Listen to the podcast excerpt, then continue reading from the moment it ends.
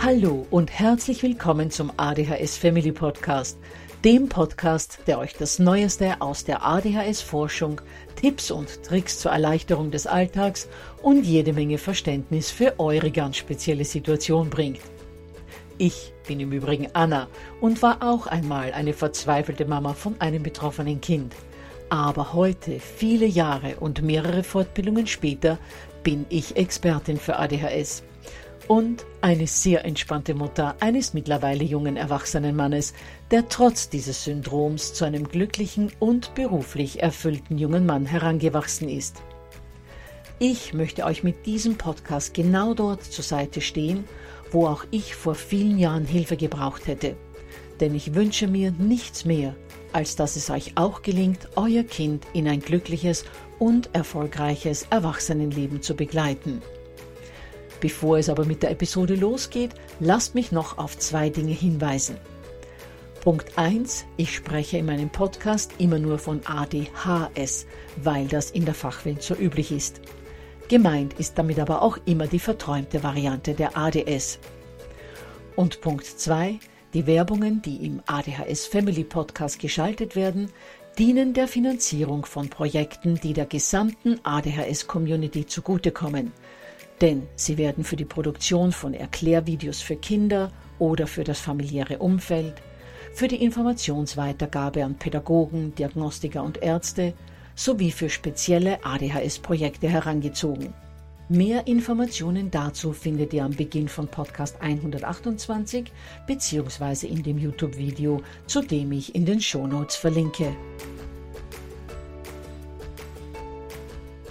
Stille Nacht, heilige Nacht nun, so wirklich still geht es in Familien, in denen ein Kind von ADHS betroffen ist, am heiligen Abend meistens nicht zu, und auch die Wochen davor sind oft hektisch und stressgeladen.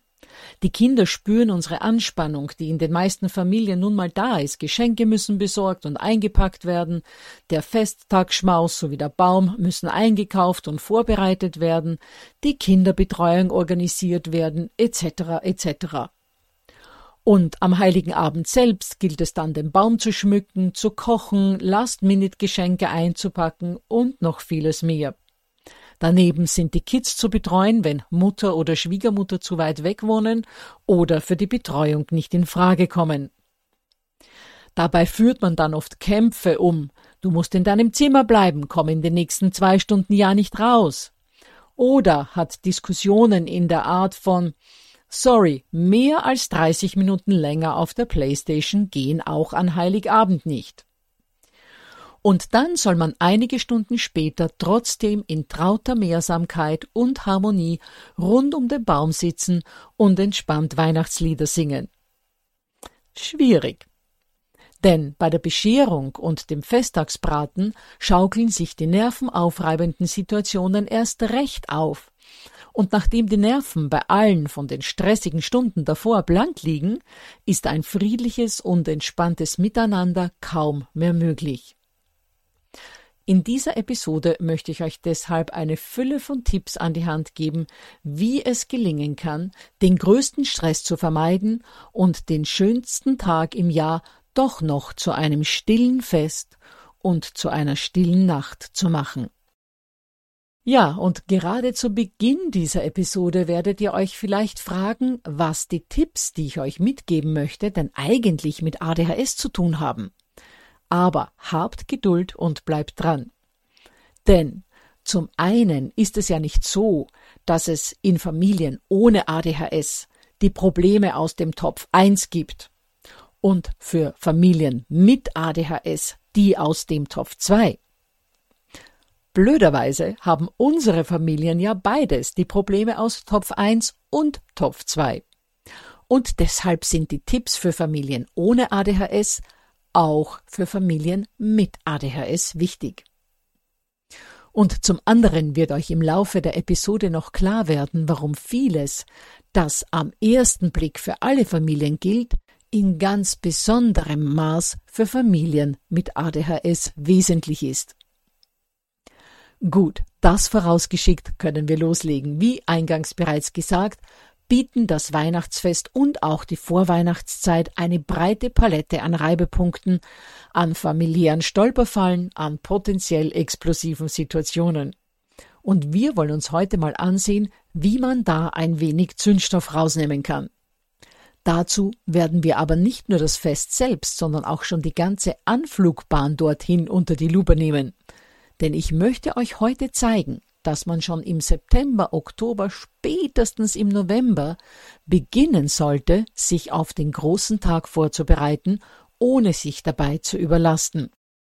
Im September, Oktober oder November werdet ihr jetzt denken, ist das nicht ein wenig übertrieben? Nein, das ist keinesfalls übertrieben, denn wenn man wirklich entspannt in die Vorweihnachtszeit gehen möchte und ein stressfreies Fest verbringen möchte, dann sollte man schon viele Wochen vorher auf einige Dinge achten bzw. ein paar Punkte planen oder erledigen. Einer dieser Punkte ist natürlich die Frage nach den Geschenken. Ich persönlich habe nach unzähligen stressigen Weihnachten begonnen, ab September zumindest mal aufmerksam dafür zu sein, was in meinem Umfeld für Äußerungen kommen, die ich dann im Dezember in Weihnachtsgeschenke verwandeln könnte. Gegen Mitte, Ende November schreibe ich dann alle Geschenksideen zusammen, die ich schon seit Wochen am Handy, am PC und in meinem Kalender sammle und beginne dann mit dem Besorgen der Geschenke aber dazu im Detail gleich mehr. Denn was neben den Geschenken auch noch wichtig ist, sind die lieben Verwandten, mit denen ihr euch gegen Mitte November schon mal austauschen könntet. Zum einen können Last-Minute-Diskussionen vermieden werden, wenn man innerhalb der Großfamilie rechtzeitig abklärt, wer mit wem wo feiert, wie die Großtante von A nach B kommt, was es zum Essen geben wird und wann gegessen wird, um dann Motzereien am 24. Dezember zu vermeiden. Zum anderen kann man sich auch schon überlegen, welche Oma, welcher Opa, welche Tante oder erwachsene Nichte die Kinder übernehmen könnte, damit ihr in Ruhe den heiligen Abend vorbereiten könnt. Und man kann natürlich auch schon drüber nachdenken und es den anderen mitteilen, wie die Bescherung ablaufen wird dass ihr Tante Alma zum Beispiel sagt, wir wollen es dieses Jahr so machen, dass zuerst Leon alle Geschenke bekommt, damit er dann schon mit dem einen oder anderen Teil spielen kann, während wir anderen in Ruhe unsere Geschenke verteilen und auspacken können. Das ist natürlich nur eine gute Idee, wenn Leon erst drei ist und nicht, wenn wir hier von einem 13-Jährigen sprechen, der nur darauf wartet, die neue Switch auszupacken, um sich aus dem gesamten Weihnachtsgeschehen rauszubeamen.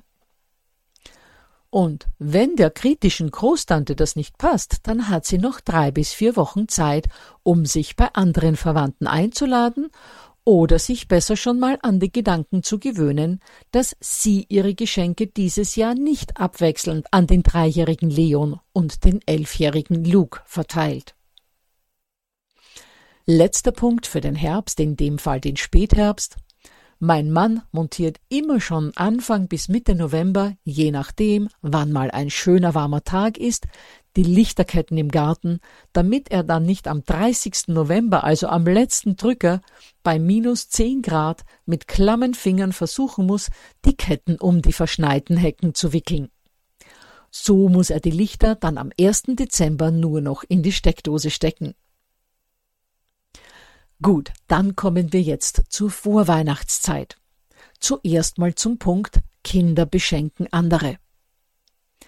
Ältere Kinder, die schon selbst etwas schenken, sollten bei der Geschenkeplanung und bei der Geschenkeauswahl sowie beim Einpacken unterstützt werden. Mit zehn Jahren weiß man zwar, dass es kein Christkind gibt, aber dass man die Geschenke rechtzeitig überlegt und anfertigt oder auch Kleinigkeiten kauft, daran denkt man in dem Alter normalerweise noch nicht. Vor allem ein Kind mit ADHS braucht hier Unterstützung, weil die Planungsfähigkeit bei unseren kleinen Chaosmeistern viele Jahre hinter den Altersgenossen hinterherhinkt. Mit diesen schönen Dingen und Beschenken ist ja etwas Schönes, kann die Planungsfähigkeit vor allem für das langfristige Planen wunderbar geschult werden. Jüngere Kinder sollten aber auch lernen, etwas zu schenken, indem man schon mal beginnt, mit ihnen Christkind zu spielen. Ihr könntet ja zum Beispiel sagen, du könntest auch mal Christkind sein. Magst du der Oma etwas schenken? Was denkst du, worüber würde sie sich freuen? Das führt in das Beschenken langsam ein, die Kinder lernen, dass man nicht nur nimmt, sondern auch gibt. Sie lernen auch darüber nachzudenken, was anderen eine Freude machen könnte. Und Christkind spielen erleichtert die Erkenntnis, dass es eben kein Christkind gibt. Das heißt, je öfter die Kinder jemandem zu Weihnachten etwas schenken, desto eher wird ihnen bewusst, hey, ich glaube, das hübsche weiße Engelchen mit den schönen Flügeln, das gibt es gar nicht. Vielleicht besorgen ja Mama und Papa all meine Geschenke. Denn das, was sie von mir bekommen, kommt ja auch nicht vom Christkind. Gut, nun aber zu den Geschenken der Erwachsenen. Wie schon angesprochen, Ende November, Anfang Dezember ist die Zeit, zu der man die Geschenke aus der Liste, die man seit Wochen erstellt hat, besorgen sollte. Achtung allerdings erstens, dass ihr alles an einem Ort versteckt, an den kleinere Kinder nicht ran können. Zweitens, solltet ihr mal schnell ein Geschenk zwischen den Socken oder sonst irgendwo in einem Schrank verstecken, dann solltet ihr auch darauf achten, dass ihr in drei Wochen immer noch wisst, dass dort ein Geschenk liegt. Ich habe nicht erst einmal zu Ostern das eine oder andere schnell mal versteckte Weihnachtsgeschenk in einem kaum benutzten Schrank gefunden. Achtung auch bei den Dingen, die man eventuell umtauschen müsste, dass da auch ausreichend Zeit für den Umtausch bleibt. Aber die Dinge, die fix sind und nicht umgetauscht werden müssen, die kann man schon mal besorgen, solange die Geschäfte noch halbwegs leer sind. Und auch wenn man online bestellt, ist es besser, das rechtzeitig zu machen, erstens mal wegen der Lieferzeit und zweitens mal wegen der möglicherweise doppelten Lieferzeit sollte man bemerken, ups, das Geschenk passt eigentlich nicht, das muss ich umtauschen, sprich zurückschicken und eine andere Größe oder Farbe bestellen. Nehmt euch also wirklich schon Ende November, Anfang Dezember die Zeit, eure Geschenke zu besorgen. Es hat ganz viele Vorteile, so früh mit den Geschenken zu beginnen. Punkt 1 spart man sich logischerweise eine Menge Stress, wenn man nicht am 23. oder gar am 24. Dezember durch die Shoppingcenter hetzt. Zweitens, man kauft nicht irgendwelche Last-Minute-Sinnlos-Geschenke, weil man einfach keine Zeit oder keine Nerven mehr hat, nachzudenken, was man denn Sinnvolles kaufen könnte. Und drittens kauft man auch nicht irgendwelche überteuerten Geschenke, weil die Schnäppchen schon weg sind oder man die günstigere Alternative nirgendwo auf die Schnelle bekommt. Noch ein Wort zu Gutscheinen. Die sind nicht wirklich nett. Für den Partner nicht und für Kinder schon gar nicht. Und ganz ehrlich, irgendwann kommt ja sowieso der Zeitpunkt, wo man die Geschenke besorgen muss. Besser einen Zeitpunkt wählen, der zu weniger Stress führt. Ja, okay, Anna, klingt alles logisch. Aber was hat es mit unseren Kindern mit ADHS zu tun, höre ich euch fragen. Nun, unsere feinfühligen Sensibelchens spiegeln uns ja meistens eins zu eins unseren eigenen Gemütszustand wider. Und wenn wir gestresst oder genervt sind, dann sind unangepasstes Verhalten und Explosionen vorprogrammiert. Außerdem reagieren unsere Kinder auch ohne Stress unsererseits schon sehr empfindlich auf Veränderungen und auf andere Abläufe als die gewohnten Routinen, auf Zeitdruck, auch auf den von uns, weil sie unseren Zeitdruck und überhaupt unsere eigene Verfassung mit ihren feinen Antennen radarmäßig orten und aufnehmen.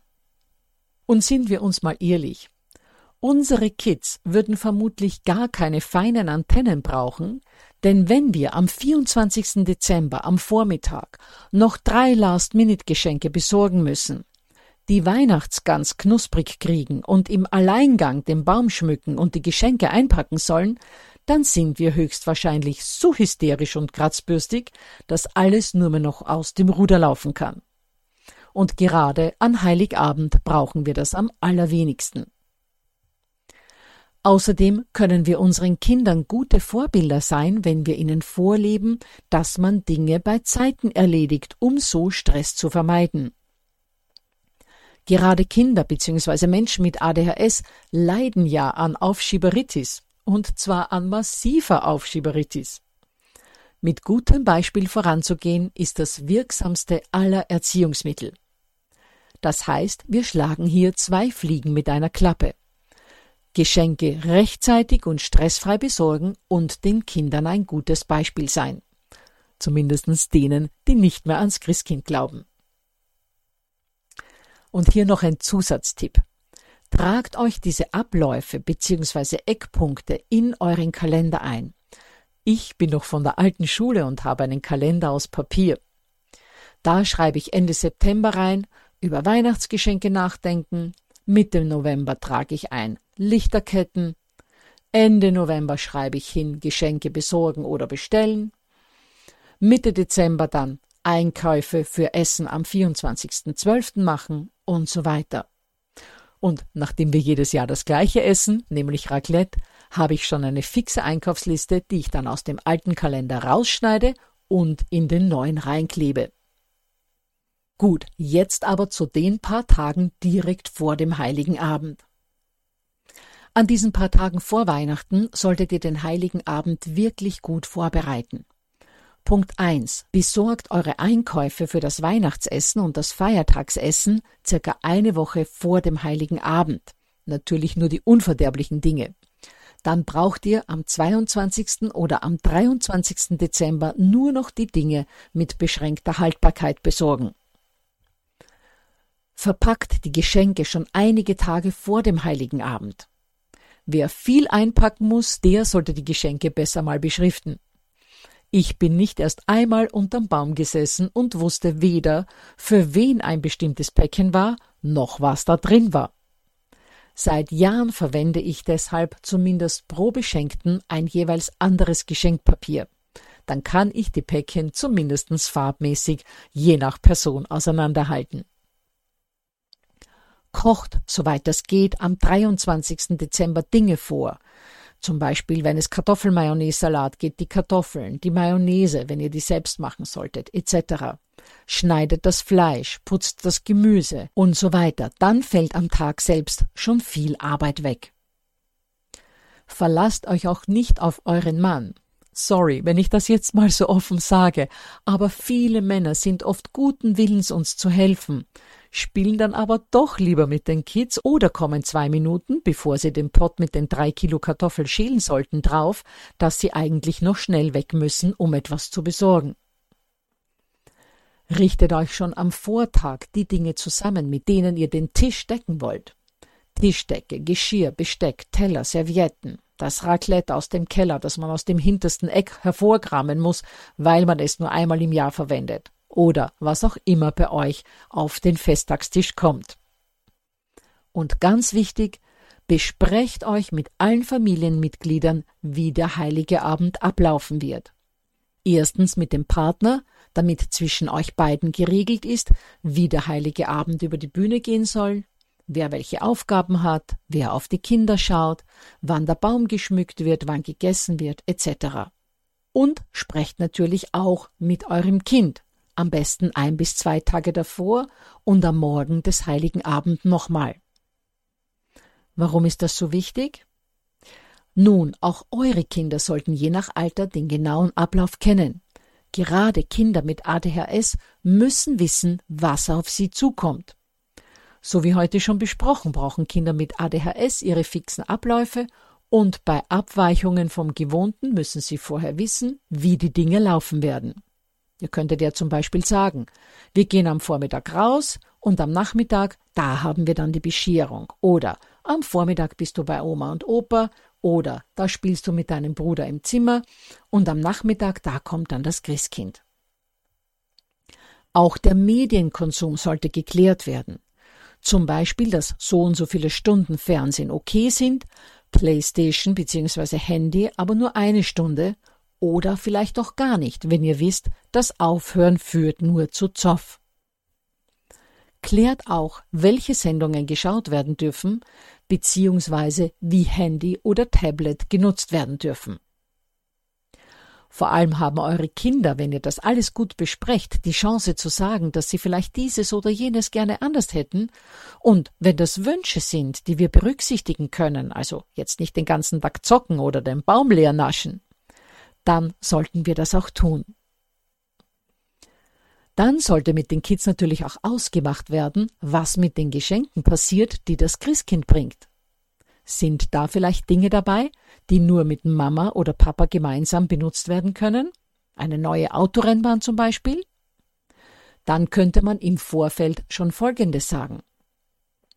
Wenn das Christkind etwas bringt, oder wenn unter dem Baum etwas liegt, für das du einen Erwachsenen brauchst, kann es sein, dass du damit bis am nächsten Tag warten musst. Idealerweise sollte das allerdings nicht passieren und die Bescherung lieber so früh angesetzt werden, dass sich das Spiel mit dem tollen Geschenk noch ausgeht.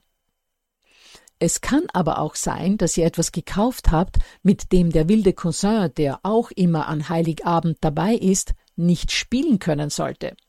Auch das könnt ihr vorbereiten. Ihr könntet zum Beispiel sagen, sollte das Christkind etwas bringen, mit dem du lieber alleine spielen möchtest, dann sag das ruhig, dann räumen wir das Geschenk bis am nächsten Tag für dich in den Schrank. Und ihr solltet am Vortag zu Heiligabend und am besten am Morgen des 24. Dezember nochmal mit euren Kindern Strategien erarbeiten bzw. besprechen, was sie tun können, wenn sie merken, dass sie zu ungeduldig werden oder dass sie sich ärgern, weil die Schwester oder der Bruder das neue Spielteil angegriffen hat, ohne gefragt zu haben. Oder wenn sie sich ärgern, weil Bruder oder Schwester ihr neues Spiel nicht teilen wollen. Oder wenn sie das Gefühl haben, das Geschwisterkind hätte mehr oder etwas Tolleres bekommen. Gerade unsere von ADHS betroffenen Kinder fühlen sich ja immer sehr schnell ungerecht behandelt. Das hat sehr viel mit dem Selbstwert zu tun. Sie setzen dann den Wert des Geschenkes mit ihrem eigenen Wert gleich, und wenn das Geschenk dann weniger toll als das des Bruders erscheint, dann fühlen sie sich zutiefst gekränkt. Gut, kommen wir nun zur Feier selbst. Je nach Alter sollte zuerst gegessen oder zuerst ausgepackt werden. Je jünger das Kind ist, desto weniger kann ihm zugemutet werden, ruhig bei Tisch sitzen zu bleiben, wenn es womöglich die ganze Zeit den Weihnachtsbaum und all die Päckchen sieht. Wenn eure Kinder Medikamente nehmen, dann solltet ihr am besten noch während der Medikationswirkung die Geschenke auspacken und auch essen. Die Geschenkeverteilung ist mit sehr viel Impulsivität und Aufregung verbunden, da ist es besser, wenn die unterstützende Wirkung der Medikamente noch vorhanden ist. Und auch am Tisch läuft alles anders als sonst. Es ist bestimmt lauter, es ist möglicherweise eine andere Sitzordnung. Tante Alma zieht vielleicht ständig die Augenbrauen hoch. Da ist es gut, wenn eure Kinder noch die Unterstützung der Medikamente haben. Erlaubt eurem Kind auch ruhig nach ein paar Bissen mit den Geschenken zu spielen und besteht nicht darauf, dass es bei Tisch sitzen bleiben muss, bis auch Großtante Alma endlich den letzten Bissen unten hat. Auch wenn die Tante, wie gesagt, vielleicht die Augenbrauen hochzieht, weil Junior oder Mädel den Tisch verlassen dürfen, obwohl noch nicht alle fertig gegessen haben. Noch ein Wort zur Geschenkeverteilung versucht die vom Zeitrahmen her so zu gestalten, wie es für euer betroffenes Kind am besten passt. Was meine ich damit? Nun, einerseits solltet ihr das Kind, soweit es geht, einbremsen, wenn es nur gierig ein Paket nach dem anderen aufreißen möchte und gar nicht mitbekommt, was in den Paketen drinnen ist oder von wem die sind. Andererseits sollte man das Kind auch nicht allzu sehr antreiben, weil es zu lange bei einem Geschenk rumschaut und das schon mal ausprobieren möchte und man selbst schon ganz ungeduldig wird. Manche wollen eben das neue Spielzeug gleich mal ausprobieren oder zumindest länger inspizieren. Hier müssen wir als Eltern einen goldenen Mittelweg finden. Was während der Bescherung oder unmittelbar danach ebenfalls wichtig ist, ist, dass ihr mit euren Kindern besprecht, mit wem welches Spielzeug oder welches Geschenk geteilt werden muss. Vielleicht war das eine oder andere Geschenk so teuer, dass es tatsächlich zwischen den Geschwistern geteilt werden muss. Das ist zwar eine ungünstige Konstellation, aber manchmal lässt sich das aus finanziellen Gründen nicht vermeiden. Und wie zuerst schon angesprochen, möglicherweise gibt es Geschenke, die nur gemeinsam oder zumindest anfangs nur gemeinsam mit einem Erwachsenen benutzt werden dürfen, wie zum Beispiel das neue Tablet. Noch ein Wort zu Regeln und Strukturen. Besteht an einem Tag wie Weihnachten, vor allem dann am Abend, nicht zu sehr auf den üblichen Ritualen und Regeln. Das Kind ist an dem Tag sowieso überfordert. Von den Regeln bzw. den Strukturen mal abzuweichen, heißt für das Kind noch lange nicht, dass es ab nun so weitergeht. Unsere Kinder wissen und spüren, dass es an dem Tag ein Ausnahmezustand ist, und es ist klar, dass es im normalen Alltag dann so weitergeht, wie das gewohnt ist und wie es auch täglich eingeübt wurde. Das heißt, am heiligen Abend kann auch mal ausnahmsweise aufs Zähneputzen verzichtet werden, dafür muss natürlich am nächsten Morgen gleich gut geputzt werden. Die Kinder dürfen da auch gerne mal länger aufbleiben oder mit der Unterwäsche statt im Schlafanzug ins Bett. Am nächsten Tag ist sowieso wieder alles anders, es sei denn, es gibt eine zweite oder sogar eine dritte Weihnachtsfeier mit dem anderen Teil der Familie. Aber spätestens am 27. Dezember kehrt man wieder zurück zu den alten Routinen. Ja, und dann kommen ja am 25. bzw. 26. Dezember oftmals Verwandte und auch hier braucht es eine gute Vorbereitung. Fragt eure Kinder am besten. Willst du dein Lieblingsspielzeug bzw. die neuen Sachen lieber wegräumen, wenn morgen dein Cousin kommt? Manche Verwandten respektieren fremdes Eigentum möglicherweise nicht und dann ist wieder Zoff vorprogrammiert. Auch auf die erwachsenen Verwandten sollte euer Kind vorbereitet werden. Ihr könntet ja zum Beispiel sagen, Morgen kommt Oma, Onkel Rudi, Tante Alma. Du weißt ja, dass sie ein wenig anders ist, also strenger als Papa und ich. Sie sieht halt die Dinge immer noch so, wie sie waren, als sie selbst noch ein Kind war. Und das ist schon sehr lange her und da war vieles noch anders. Wenn Oma also XY tut oder sagt, Versuch dich genau daran zu erinnern. Und wenn du dich mit irgendetwas nicht wohlfühlst oder nicht weißt, was du sagen oder tun sollst, dann machen wir uns ein Zeichen aus und ich helfe dir. Zum Beispiel kannst du dich am Ohrläppchen kratzen, dann weiß ich, dass du gerne hättest, dass ich was sage oder hier für dich ein wenig übernehme. Okay? Wenn ich dich aber vielleicht gerade nicht sehe, dann entschuldigst du dich einfach von Oma mit den Worten, einen kurzen Moment, Oma, bitte, ich muss mal ganz schnell zur Mama und dann kommst du zu mir. Keine Angst, du brauchst gar nicht sagen, ich weiß dann schon Bescheid und übernehme.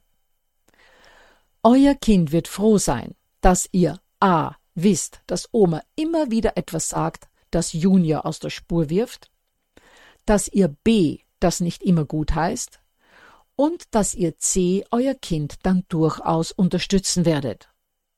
Schon alleine das nimmt für das Kind unheimlich viel Spannung raus und nein, das ist kein Freibrief zum Umfug machen. Im Gegenteil, euer Kind hat dann viel weniger Anlass, Blödsinn zu machen, der oft eine Kompensation für Unsicherheit ist oder der dazu dient, Situationen heraufzubeschwören, wo euch euer Kind in den Zugzwang bringt, jetzt musst du dich aber entscheiden, Mama, und zwar zwischen mir und Oma. Wenn das vorher schon geklärt ist, gibt es diesen Anlass nicht mehr. Mehr dazu, wie ihr auf Verwandtschaft reagieren könnt, die nicht immer ideal mit eurem Kind umgeht, erfahrt ihr in Podcast 104 und 105. Zum Abschluss noch. Was sagt ihr den lieben Verwandten, die euch wieder mal erklären wollen, ihr hättet euer Kind nicht im Griff oder ADHS gibt es gar nicht? Nun, da gibt es so vieles, das man erwidern kann und so viele Möglichkeiten, sich vor solchen Bemerkungen in Zukunft zu schützen, dass es dazu eine eigene Episode gibt, und zwar ist das Folge 103. Gute Lieben, nächste Woche geht es im Übrigen mit einem Thema weiter, das sich wieder am Kalender orientiert, und das ist Silvester.